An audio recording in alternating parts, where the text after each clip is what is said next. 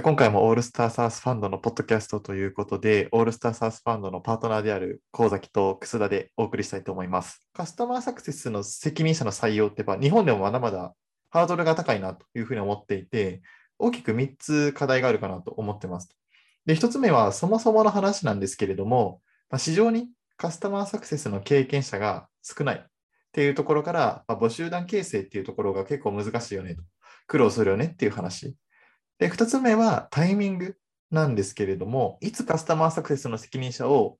採用していくか、まあ、つまりカスタマーサクセスっていうのをチームとして蘇生していって、スタートしていくタイミングがいつに設定すればいいのかっていうタイミングの話。で、3つ目はそのカスタマーサクセスっていうところの、まあ、責任者もそうですし、これは担当者もそうなんですけれども、どういうふうにしてこう、オンボーディングしていくか。業界に特化しているバーティカルスタースだと特になんですけれども、その業界に精通していないとなかなかお客さんとコンタクトを取って面談をしてプロダクトとかサービスを使っていく促進っていうのはなかなか難しかったりするんで業界知見が深い人がいいのか意外とこうスキルっていうところを重要視していけばいいのかだったりとかそういうこうオンボーディングの観点っていうところもあるかなというふうに思ってます。なので、今回はこう、塚さんに、まあ、いろいろカスタマーサクセスの責任者だったりとか、カスタマーサクセス担当者の転職支援みたいなところも結構されてたりとかすると思うんで、そのあたりのノウハウを一緒にディスカッションできればなと思ってます。すごくいいテーマだと思います。っていうのもなんかこう、やっぱりシードからこうラウンド A にかけてのところでカスタマーサクセスの責任者を採用したいとか、メンバーを採用したいんだけど、募集団形成ができないんで、異業界から引っ張っていきたいっていう企業さんも非常に多くて、どういった人材が合ってるのかとか、どういうタイミングで採用すべきなのか、そういったのはすごく気になるテーマなんで、非常に楽しみにしてます。なんかちょっと僕も勉強したいなと思って、今日結構ラウンド A 前後のカスタマーサクセスの責任者の方とか、異業界から来て今ご活躍されている方にもお話を軽く聞いてもきたんですね。そういったお話も交えながらお話できればと思ってますんで。では、そのタイミングのところから話できればなと思ってるんですけど、SARS 起業していって、まあ、ビジネススケールしていくというふうになった時に、カスタマーサクセスっていうところの専属のチーム、これいつから編成するべきか、勘どころとかって採用支援とかに入られてあったりします？すごくいい話で、最初って皆さん、セールスの部分と CS の舞台がもう一緒になっちゃってて、セールしながら CS しますっていう方々がほとんどなんですけれども、僕の感覚で言うと、ラウンド A、前後、PMF 前のところで、皆さんそこをこう分断して組織化していくっていう印象があるんですけど、その考え方はめちゃくちゃ納得感がありまして、PMF 前と PMF 後でカスタマーサクセスのやるべきことって大きく変わるなと思ってます。PMF 前っていうのは、カスタマーサクセスってやっぱりプロダクトに対してのフィードバックをどれだけ展開していくかっていうところが結構重要になってきていて、プロダクト、いいプロダクトを作っていくためにお客さんのお声だったりとか、感触っていうところをいかにプロダクトチームに伝えていくかっていうところがすごく大事。PMF 後っていうのは顧客数がやっぱり増えてくるので、T2D3 を達成しようっていうふうになった時に、同じように単純計算できないかもしれないんですけれども、お客さんが3倍増えるっていうふうになると、3倍以上のカスタマーサクセスが必要になってくるじゃないですか。なので、ここを型化していって、チャーンをしっかりと阻止していくっていうところにミッションがやっぱり変わっていく。さらにその先で言うと、クロスセルっていう形で、アーパですね、顧客単価を上げていくようなお取り組みであったりとか、あるいは席数を増やしていく。ライセンスごとの課金であれば席数を増やしていったりとか、重要課金であれば使用率っていうところをどういうふうにして増やしていくのかっていうところが重要になってくるっていう感じですかね。投資先でもこう SMB をまず攻めていく会社さんと、いきなりこうエンタープライズを攻めていく会社様と分かれてるところもあると思うんですけど、それによっても担当できる顧客数って変わってくる部分あるんですか？因子としてはいくつかあるんですけれども、まず一つはオンボーディングにどれぐらいの工数がかかるか。2つ目は、まあ、 Time to Value っていうふうに言われるんですけれども、お客さんがプロダクトを導入して価値を感じ始めるまでの時間、オンボーディングと結構そこは同じような形になるかなとは思うんですけれども、それが因子にはなるかなと思いますね。 Vertical SaaS であんまりこう IT プロダクトに馴染みがないお客様に対しては、オンボーディングの工数結構かかってくるんですよね。なので、そうすると1人当たりが担当できるお客さんの数っていうのも限られてきますと。でも、最初はそれで全く問題がなくって、目安としては1人当たりの CSM が担当できる金額っていうのを1.5億円から2億円ぐらいまでにしていくっていうのが上場後とかの目安にあったりするんですね。なので、今は1人当たり1000万とか2000万かもしれないんですけれども、徐々に効率化をしていったりとか、型化していくことによって、それをできるだけ1億円とか2億円とかに近づけていくっていうところが発想としてはいいのかなっていうふうに思います。カスタマーサクセスをうまく組織化している会社さんを何でもこう事例にするわけではなくて、やっぱり自分たちがこう担当している業界、担当するお客様によって、そこの対応できる数とか、対応するスパンっていうのが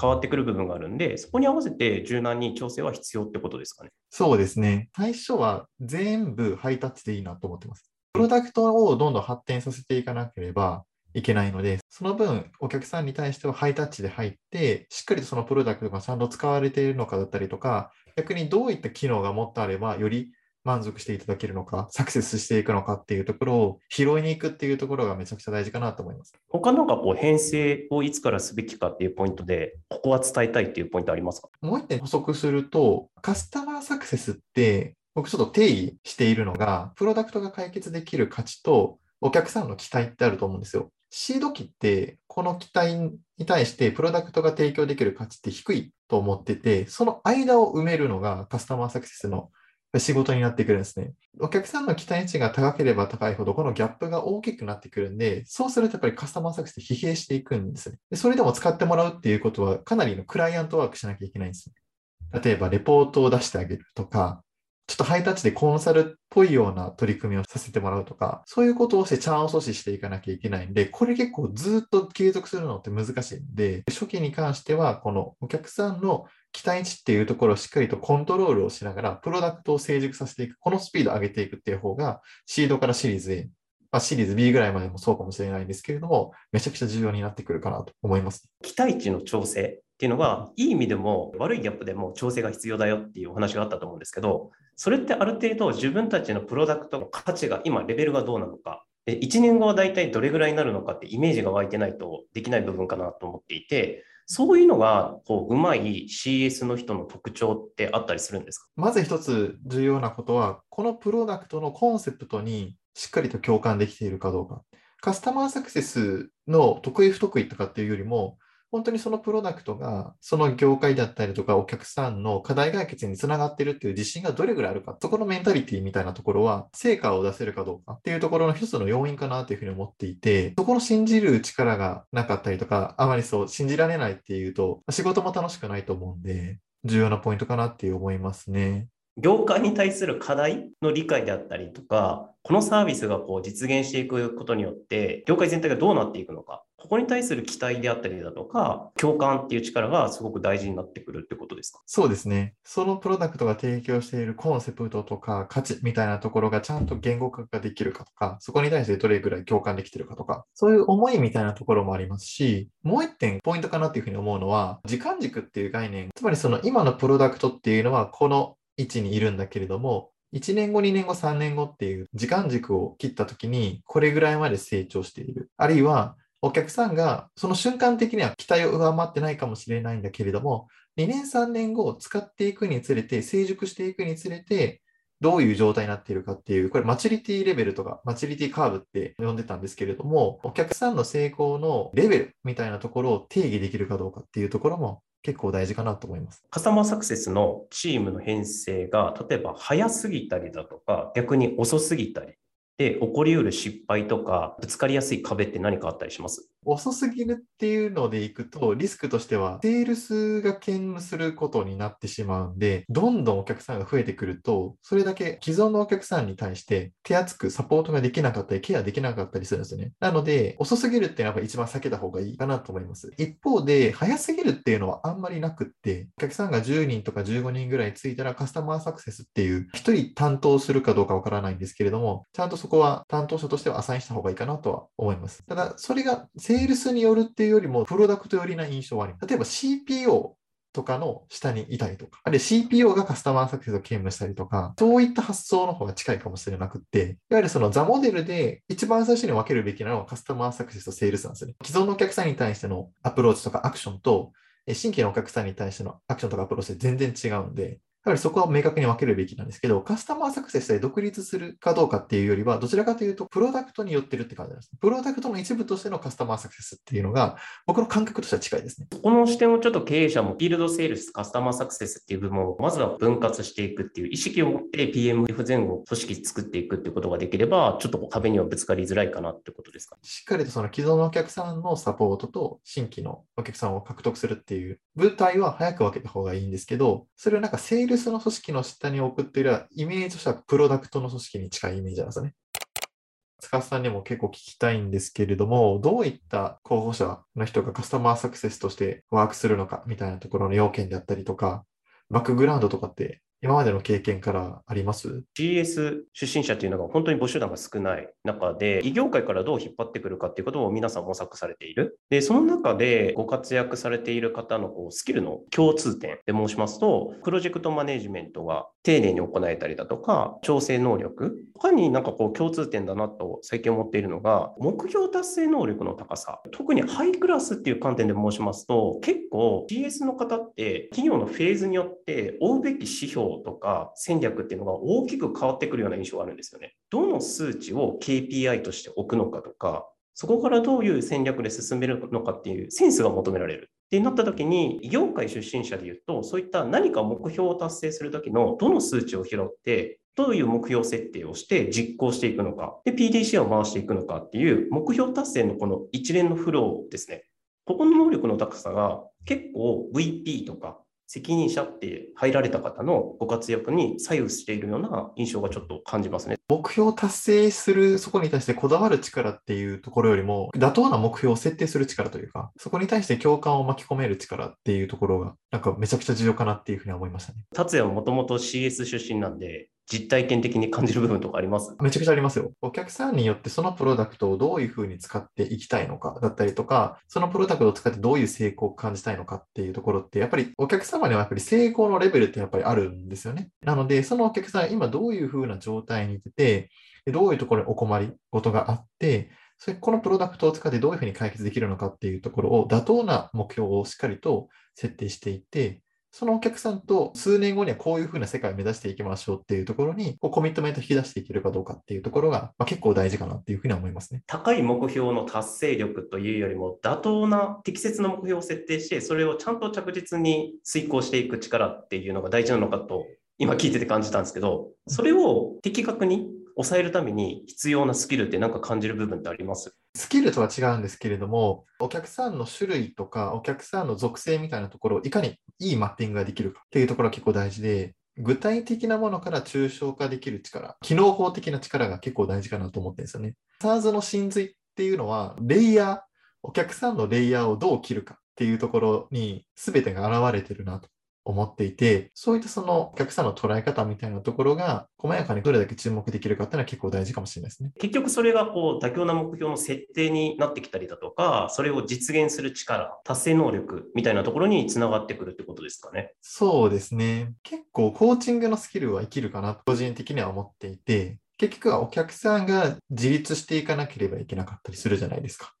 そのプロダクトを自分たちで使いこなしていくっていうところをどういうふうにサポートしていくのかっていうふうになったときに、お客さんが本当にやりたいことは何なの何なのかっていうところの理想を引き出して、今現状っていうところを確認して、マイルストーンをしっかりと立てていくっていうコミュニケーションが求められますね。今の話聞くだけだと別に CS のご経験者だけがそこにフィットするかっていうとそうでもないですもんね。そうですね。CS メンバーとして結構ご活躍されている人の共通点みたいなのもいろんな投資先の方を見てて感じるポイントを申し上げると成長マインド。どのポジションも大事なようなんですけどカスタマーサクセスは特に大事だなと思っていてで理由っていうのが目標達成能力とか成長意識っていうところはもちろんなんですけどもその目標を達成するために自分の努力はもちろんでその先の誰かを巻き込む力とか誰かに共感してもらって協力する力が結果的にこうプロジェクトマネジメントを進めたりだとか、業務を推進する力につながっているような気がしていて、なんか達也前職でカスタマーサクセスの舞台担当していて、メンバーの方もいたと思うんだけど、その中で、あ、こういうタイプの子はよく活躍したなって思うタイプの方とかいたりします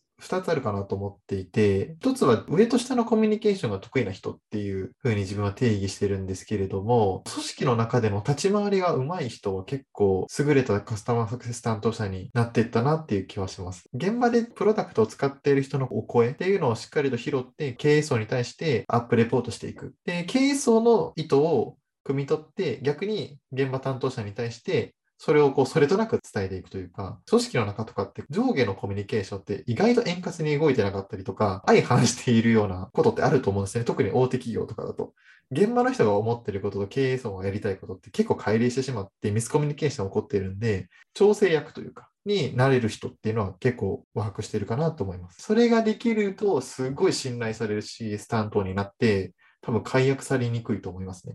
お客さんからの信頼もそうだし、圧倒的な社内の信頼とか協力体制が作れる力っていうのが重要になってくるってことですかね。そうですね。事業サイドっていうよりも、コーポレートサイドでご活躍されていた方とかも、結構カスタマーサクセス、すごくワークするんじゃないかなって思いますね。例えば人事、広報、財務みたいな形で、大企業のコーポレート担当されていた方だったりとか、あとは営業企画とか、経営企画とか、戦略を立てていったりとか、あるいはこう、いろんな部署のステークホルダーとの利害調整をされていた方っていうのは、すごくカスタマーサクセスにフィットしていくんじゃないかなって思いますけどね。なので、人事担当されている方で、自分でスタートアップチャレンジされたいっていう方であれば、例えばスマート HR のカスタマーサクセスの担当みたいな形になられてもいいかもしれないですし、経営企画ややってたと、若手でやってやっていて、でもそこに課題関するっていうのであれば、ログラスさんのカスタマーサクセスにやっていただくみたいな、なんかそういったことも全然ありかなって思いますけどね。他にありますこのスキルは必要不可欠だとか、こういった要件が重要だと思われるポイント。知的好奇心がどれだけ高いか。結構大事かなって思います。でそのプロダクトが解決できる課題っていうのはどっから生まれているのかっていうところを推測していったりとか、資料を集めていって、スタディしていくことって大事なんですよね。例えば、学習サービスって、本当にその課題が発露しているのって、もう表面的な課題なんですよね。本当にそれをこう、深淵をたどっていくと、ジョブ型雇用に移行したいみたいな、こう人事のファンダメンタルな課題みたいなところが掘り当てることができたりしたり、あるいは今すごく年功序列みたいなところをこう見直していって、シニア人材をもっと活躍させたいみたいな、なんかそういった課題にもなってたりとか、あるいはカルチャーだったりとか、採用ブランディングっていうのをつけていきたい、そういった課題にもたどり着いたりするんですよね。それは個社ごとによってもちろん違いますし、それをある程度グルーピングができるとは思うんですけれども、その課題が生まれた根本の構造だったりとか、課題に迫れるかみたいなところは結構大事なんですよね。マーケティングの時に引っかかった課題ってあるじゃないですか。つまり自社 SARS ベンダーがマーケティングをすることによって、こういう課題ありますよねってマーケティングするじゃないですか。それをもう一回逆トレースしていくみたいな感じなんですね、カスタマーサクセスって。それ表面化した課題なんですけど、それをこう逆トレースしていって奥の奥まで入り込んでいくっていうのがカスタマーサクセスに求められる動き方かなって思います。めっちゃ共感で、僕たちの投資先は特にですけど、B2B の SARS が多いので、その業界に対して実体験を伴う課題認識のある方ってほとんどいないんですよね。で、なった時に一番重要になってくるのって、なんでこのサービスは今伸びてるんだろうとか、必要とされているかとか、なぜここにお金が集まるのかっていう知的好奇心。これが高い方って、本当に入った後のキャッチアップもすごく早くて、ご活躍されることが多いんで、共感しました。じゃあ結論なんかどんな人が活躍しそうかっていうところをちょっと話したいんですけど、一つは、ルート営業。法人向けのルート営業をやってた人はカスタマーセスめちゃくちゃ向いてて、売った後とか売り切った後でも関係性持続するんですよね、ルート営業って。関係性深くなってくると思うんで、それがどんどん自社のアップデートしたプロダクトでお客さんに提供できる価値がどんどん変わって一緒に成長していけると思うんで、マインドセットだったり動き方みたいなところは、ルート営業とはそんなに変わらないかなっていう気はしますね。何社かこう SARS 企業でラウンド A、B あたりの企業様にインタビューしてみても、本当同じことをおっしゃっていて、ルート営業の方は活躍するイメージがすごく湧く。付け加えると、なんか結構こう長期視点でお客さんとリレーションが取れる方が非常に多かったり、あとは問題解決能力の高さ、お客さんが何に困ってるか、それがどうすれば解決するか。で、もう一個踏み込むと、自社としては、ビンビンの状態ってどういう状態なのか。ここまで考えた上で提案できる方が多かったりだとか、推進できる方が多いっていうふうに言ってましたね。DMU っていうものを書くんですよね。あの、ディシジョンメイキングユニットっていうの。その企業がどういうふうにこう意思決定して動いてるのかみたいなところを、ルート営業ってこう、担当が決まってるんですよね。その担当する区域みたいなところ。だからそのテリトリーの中で、いかに継続をしていきながら新規の受注を打っていくかっていうようなことをミッションにされてる方多いと思うんですけど、そうするとその業界の構造だったりとか、その領域の中のチャンピオンは誰なのかとか、結構そういった組織図っていうところを整理しながらアプローチしていったりとかするんで、結構そこの動き方って CS でも活かせるんじゃないかなっていうふうには思いますね。面白い事例があったのが、フィールドセールスでもともと SaaS 企業にご入社されたルートセールスの方がちょっと伸び悩んだらしいんですよ。で、カスタマーサクセスに移動したら、もういきなり活躍し始めて、エース級になったみたいな話があって、個々のこう適性っていうのがそんなにあるんだなっていうふうに感じました。領域がしっかり決まっていて、相対するお客さんと深い関係を長期的に築いていくことが好きなタイプはカスタマーサクセスにすごく向いてると思いますね。で一方でその限られた期間の中でどういうふうな形で意思決定をまあ、サポートしていって、導入っていうところに持っていくかっていう、この限られた時間の中での勝負をどうやっていくかっていうところでいくと、まあ、フィールドセールスに求められる役割かなというふうには思うんで、そういった意味でフィールドセールスに向いてる方もいらっしゃると思うんで、タイプのやるかなと思うんですけど、結論としては営業とカスタマーサクセスっていうのはそんなに大きくは変わらないと思いますね。他にもあります？なんか実体験的にこの職種合ってんじゃないかな？初期のフェーズでワークされてる方でいくと、業務コンサル出身でプロジェクトマネジメントの経験がしっかりあられる方っていうのは、すごくワークされてるなと思ってます。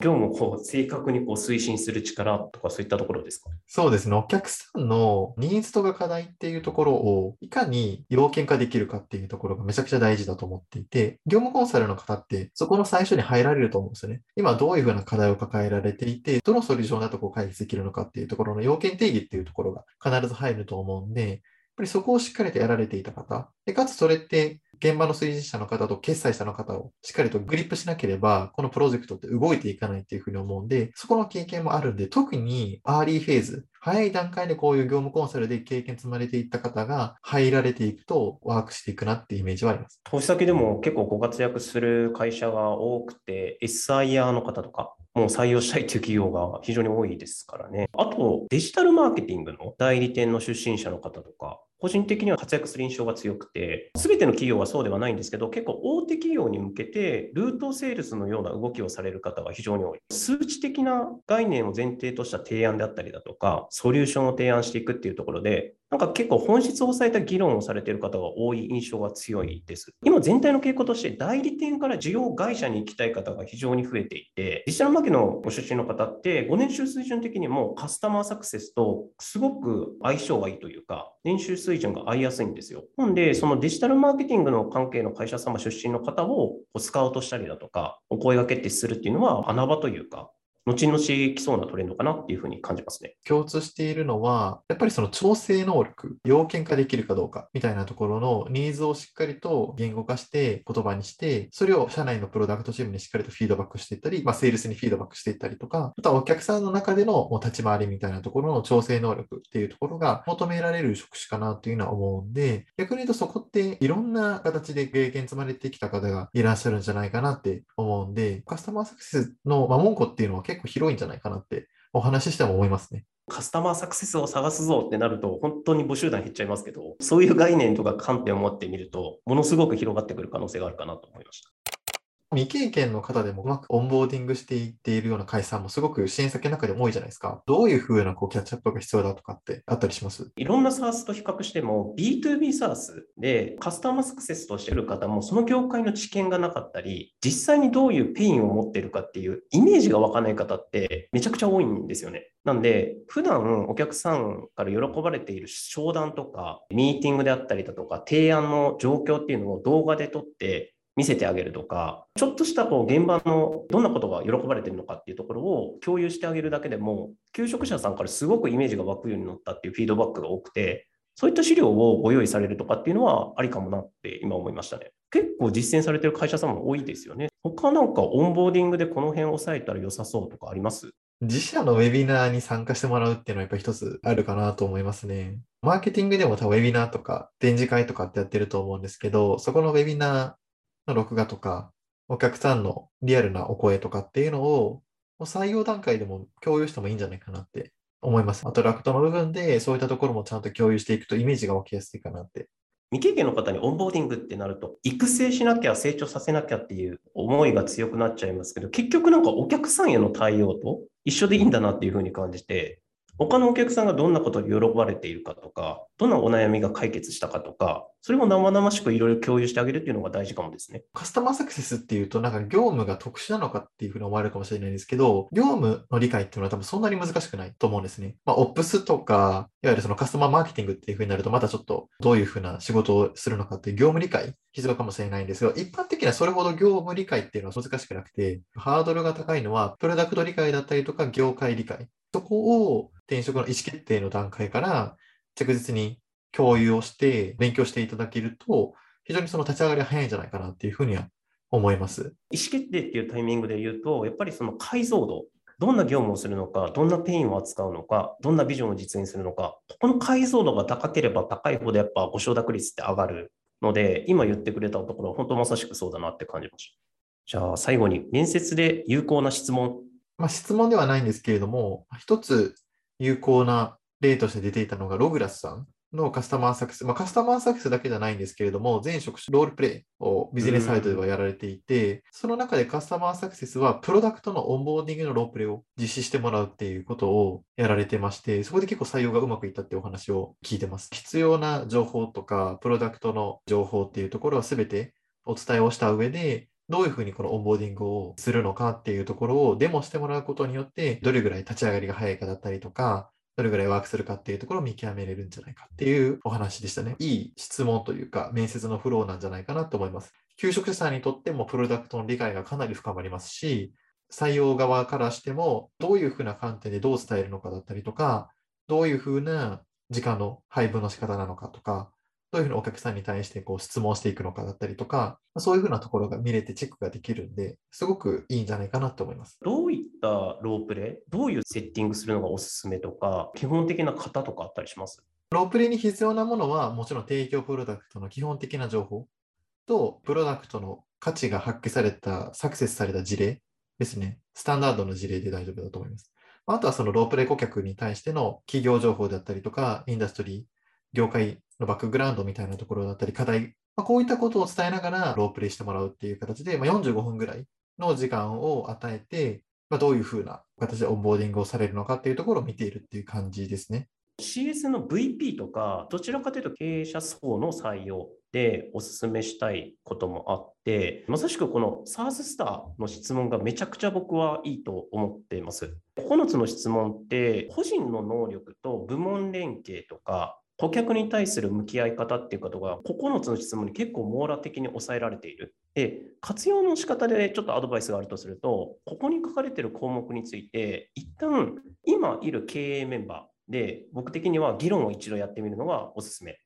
で、自分たちなりの答えであったり仮説っていうのを作っていく。その上で VP 採用に上がってきてくださった候補者さんに、この課題をあなたならどう向き合いますかとか、もう実際に経営者層で同じ議論を一緒にやってみるとか、こういったフローを入れるのもすごくいいんじゃないかなと思ってます。で理由としては CS としてのスキルの高さに加えて VP クラスになるとやはり経営者同士の議論の進め方事業の進め方っていうのが非常に大事になってくるんでこういったものを扱いながらみんなで議論してみて本当に自分たちの相性がいいかどうかっていうのも見極めていくっていうのもありじゃないかなっていうふうに感じますね。カスタマーサクセスで採用で悩まれている方に少しでも参考になればなというふうに思いまして、またこれね、違う職種でもどんどんやっていきたいですね。ですね。次もいろいろやっていきたいなと思います。それでは本日はありがとうございました。ありがとうございました。